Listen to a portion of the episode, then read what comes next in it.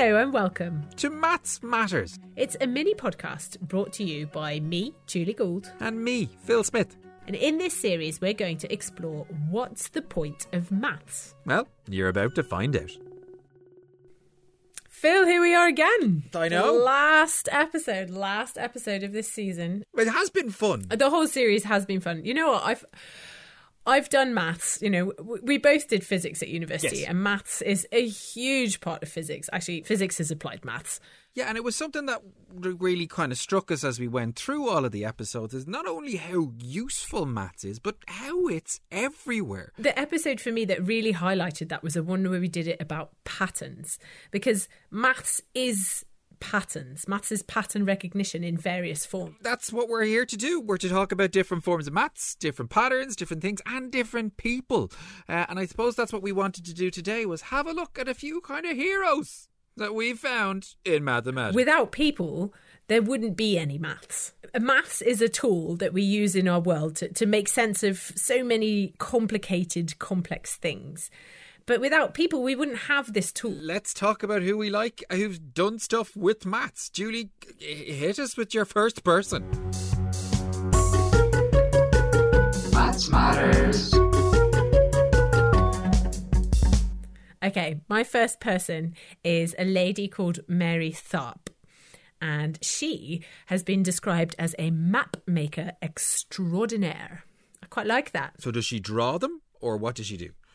So she was a geologist and a mathematician. And the amazing thing that she did was she was part of a, a, team that mapped the ocean floor, the Atlantic Ocean floor. So, because when she was doing this work, it was in the 1940s, 1950s.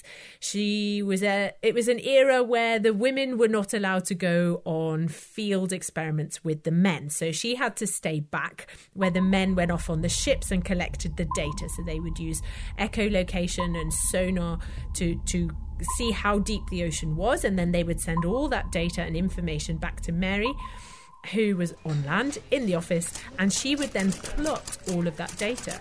And she noticed when she was plotting this data that there was a ridge in the ocean.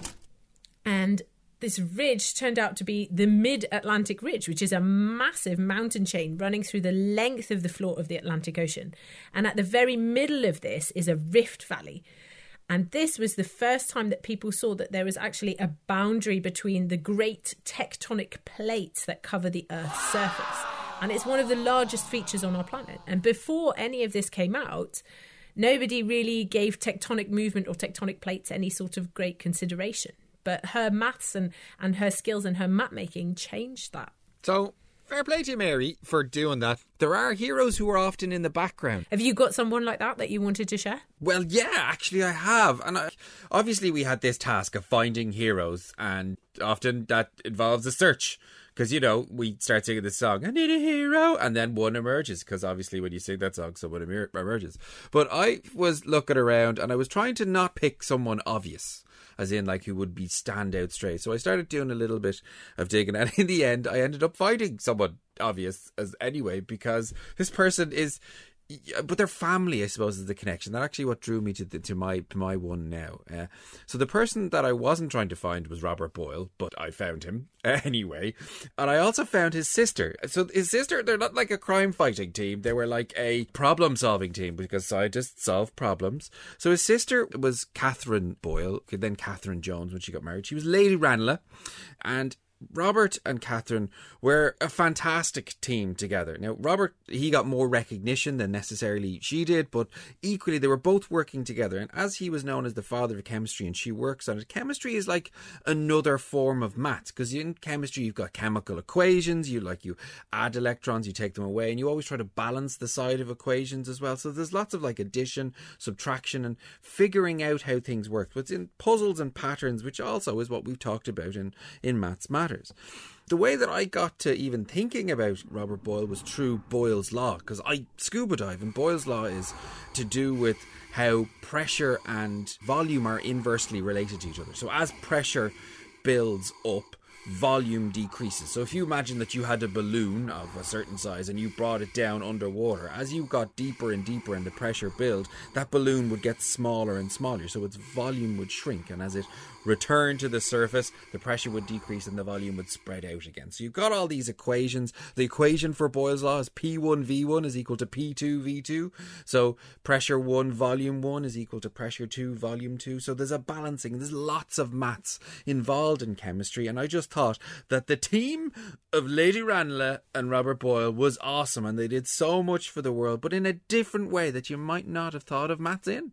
So the the pressure volume rule that you're talking about, the Boyle's law that you that you mentioned, um, you know, Boyle has his name on it. He's clearly very famous for it. But you said he does so much work with his sister. Did she get any of the recognition at all? Well, yeah, like Mary Tharp. I mean, at the sign of the times, like she was, she was born in in 1615, which is a very different time. But she had great influence and was able to work with her brother and like across other scientific fields with other scientists to really make a difference in the world. And like we're talking about her now, so she wasn't forgotten. It was just the times that they were in that she wasn't able to maybe be as prominent as she could have been now. Imagine what she would have been like if she was alive now. How cool would that have been?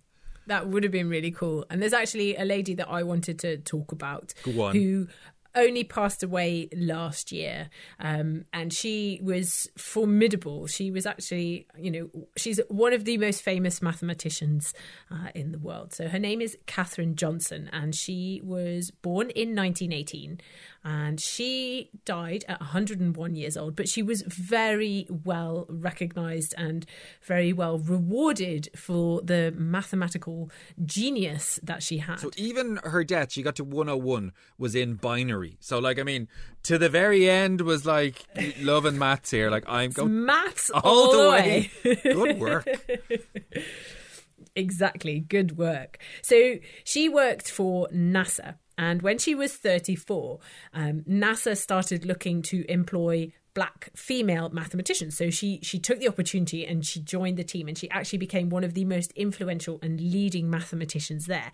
And some of the coolest things she worked on was space travel, which is obviously what NASA is for. But she she used geometry for space travel, and she was basically we talked about how before computers humans were computers well she was one of them so she was the human computer and she used her brain and a pencil or a piece of, and a pen and a piece of paper and she figured out the paths for the spacecraft to orbit around the earth and to land successfully on the moon I mean, isn't it ama- isn't it amazing to think that people used to do that with just like a pencil and a piece of paper, and they had to get it right? Like you know, space travel isn't just like you know, ah well, whatever, make a mistake here and there, we'll make a big deal, but like it really is a big deal. You do not want to go crashing into the moon.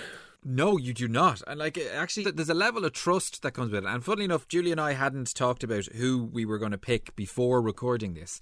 And my next person actually worked directly with your last person. Amazing. Yeah, my next person is was Buzz Aldrin, and Buzz was the second the second person on the moon. How did Buzz use maths? Buzz was called an egghead at NASA. He also had another nickname uh, after his PhD, which was called Doctor Rendezvous. Now that does sound like he's a spy somewhere, kind of like meeting. Do you have the papers? Like uh, Julie, I go like, "This is Red Fox. Do you have the dossier?" And you We should get Jane Jane Blunt. Back oh my on God, here to I actually I do want to do more work with Jane Blunt. She was incredibly professional. Uh, but Buzz was a fighter pilot, so he would use like uh, physics and maths and a lot of flying and stuff. But he wanted to be an astronaut, having seen Russia launch Sputnik. Wasn't going to be allowed because you had to be a test pilot rather than a fighter pilot. So what he did, he went back to college and did uh, a, a PhD on a thesis on how could two spaceships rendezvous or connect to each other in space. And he dedicated the thesis to other people who are going to fly the missions. But he worked together with other people at NASA to be able to, you know, connect and use that geometry that you described to be able to have. Because in space, like on Earth, you've got the ground to look at or to figure out like if what angle you're at. In space, there is no up, there is no down. You just have to kind of figure it out with maths. And Buzz and Catherine and all of the others that were there used maths to be able to, you know, get things. And they were like, they had to, everything was so precise. They had 15 seconds of fuel left at one stage. 15 seconds! And they still did it, landed on the moon and came back. Five, four, three, two, one, zero. All engine running. Liftoff. We have a liftoff. 32 minutes past the hour. Liftoff on Apollo 11. Tower cleared. We got a roll program. Neil Armstrong reporting the roll and pitch program, which puts Apollo 11 on a proper heading. I'm impressed with all of the NASA's people. That, that we call them NASAteers? NASA, no, what are they? NASAteers? The Nasketeers? No. NASCAteers. That's much better. NASCAteers is much better. One for all and one to the moon. I don't know. Yes, but All right, great. well, I want to tell you about my, my last person now. Um, yes. So, another lady. Woohoo. There's loads of ladies on this. I know there's loads of ladies in maths. Girls are good at maths. Um, this girl, in particular, she was a mathematician and an inventor. So, Hertha Ayrton, she was alive from the mid 1800s until the early 1920s. So, a long time ago, but she had a huge impact on the world of maths. And she was the first female to win the Hughes Medal, one of the most famous medals or awards in mathematics, in 1906. What did she do? Well, Hertha was an inventor, like I said, and one of the most amazing things that she invented was this thing called a, a line divider. So, you know, the saying, how long is a piece of string? How long is a line? 10 centimeters. 10, 11 centimeters? 4. 3. Well, 15. It's twice. It's twice the length of, of ah. it's half. The, Call back to the old episode. Nice. But what she did was she created a device that could divide a line into any number of equal parts. So this is called a line divider. So it didn't matter how long the line was or how short it was, this tool could divide the line into equal segments. And that meant that you could scale the line up or down, which was really useful for architects who were doing drawings, who had to make to scale drawings of, you know, buildings that they were going to build. Um, so that was an incredible and very useful invention. But that's not my favorite thing about her. What's your favorite thing about her? So she studied ripples in the sand. That sounds like when you've dropped an ice cream at the beach. Like you've, you've a ripple in the sand. Like I just I feel like I'm trying to lick an ice cream. You know, like the raspberry ripple ice creams, and it's just Ah, no, not that no. kind of actual ripple. ripples. The Okay. actual ripples in the sand caused by the movement of water over the sand. So you know, it's a, it's a very niche area to study, and not Okay. one that many people would be interested in. Whether or not at the time studying ripples in the sand has huge, you know, future potential applications. she didn't yeah. know, but I imagine one day she was strolling along the beach and she saw these ripples in the sand and thought, "Ooh, I want to know where they come from."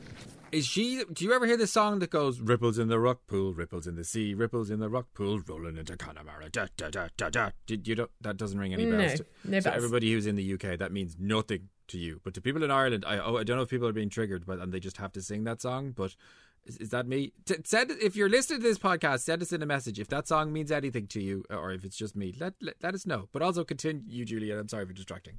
Julia. Okay, so she studied ripples in the sand and how they in- behave. And she published a paper in the Proceedings of the Royal Society in 2010, and it was called The Origin and Growth of Ripple Mark. Her paper was written, I've read parts of it, I'm got to admit, I haven't read all of it, but I have read parts of it. And the way she wrote her paper is so lovely. The language that she uses is just so reader friendly. And the thing about the paper that struck me the most was how much of the actual scientific process came through in her writing that was so that reflected what the actual scientific process was not not, not like you know this was my method i did this this this and this and and then this happened and i applied this mathematical equation and blah blah blah but it was more Is it the emotional side? Yes, yes. So it was. It's very emotional. And one, I I picked up one sentence that I liked the best, which was so. This is a quote from her paper. The solution of the problem cost me several weeks of observation and experiment. Yet it was absurdly simple when it came. Now I can just imagine she's doing these experiments for weeks on end and observing and going over it and repeating and repeating and feeling like she's hitting her head against the brick wall until one day she gets this like flash of inspiration, or one of her experiments just shows her something completely new. And just like that, it just comes to her. And that's actually one of the things I liked about Hertha's story was that there was a real honesty to it, and there's not these real big "Eureka, I've got it" moments and then an explosion. There's lots of little moments that you always try to just do that little bit better and get the next bit down, and it's actually how you can really see progress happening. And progress has happened so much, not only in science in terms of what we've discovered, but even like what we talked about today about how women have been part of it and how girls are awesome at pretty much everything, but also particularly maths.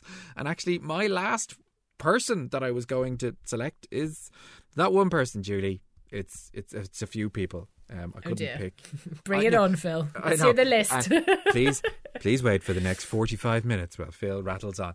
I mean, look, I found a list. I was looking for mathematicians and I found this list of actual astonishing people. And the first was like Margaret MacDonald, who was like, she had a- an MSc in maths and then she was fired from her job as professor because uh, she got married, like, and then went again and took proceedings again, like, fought for women's rights, uh, and how she was trying to get more, like, in Trinity College, how they wouldn't even admit women and fight against that cause, particularly in Matt's. Uh, in math. Then there was Mary Everest.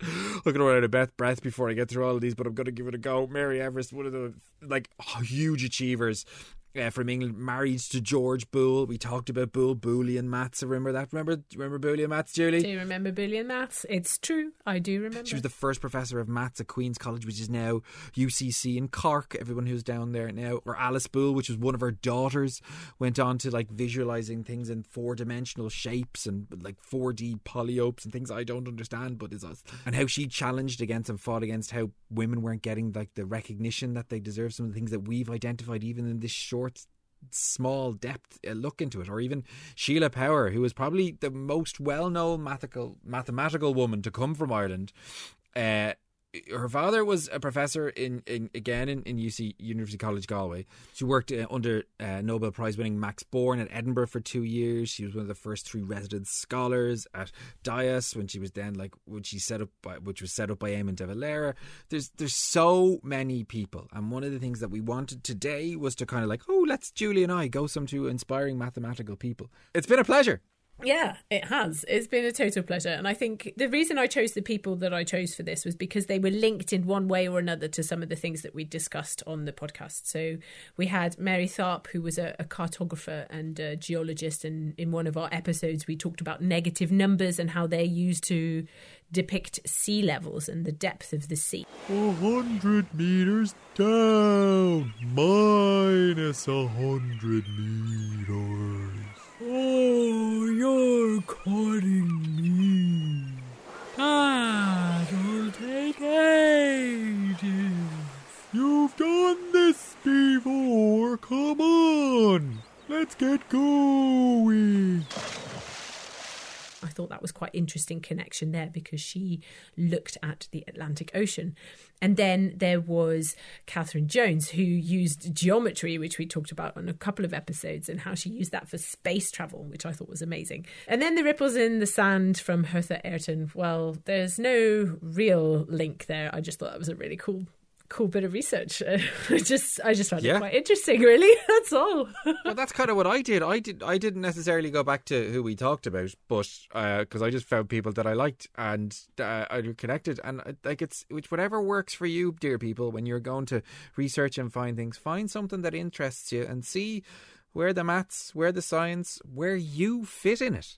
It's all about exploring with yourself and the world and how we can make it a better place. So, one final thing that I wanted to add, which, and I hope that we've highlighted in this episode, and, and hopefully that you've experienced across all the other nine episodes, is that maths is for everyone. Okay? Because it is everywhere, and you can't go through life without doing some maths, whether it's baking in your kitchen or counting how many snails there are in your garden or being an epidemiologist and studying the effects of COVID 19 on the people around you. You know, maths is absolutely everywhere, and that's why I believe it's for everyone. And if you are a little bit afraid of maths, it's okay. Don't worry about it. It's okay because It's merely a little snafu, a little problem that you can get over with a bit of exploration and a bit of practice. Because at the end of the day, maths matters. thanks for listening. Bye. Maths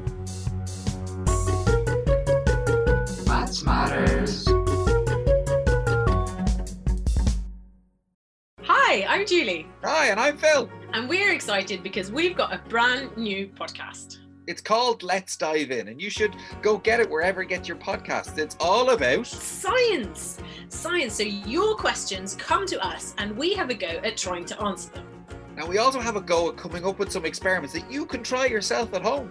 And if we can't answer the questions, we will go to an expert who will help us find the answer. And they're good. They know how to talk about things, how to explain things. And the good thing about this is it's not just for kids. You'll actually learn something yourself, no matter what age you are 6 to 662. So let's dive in, like and subscribe, and most of all, have fun.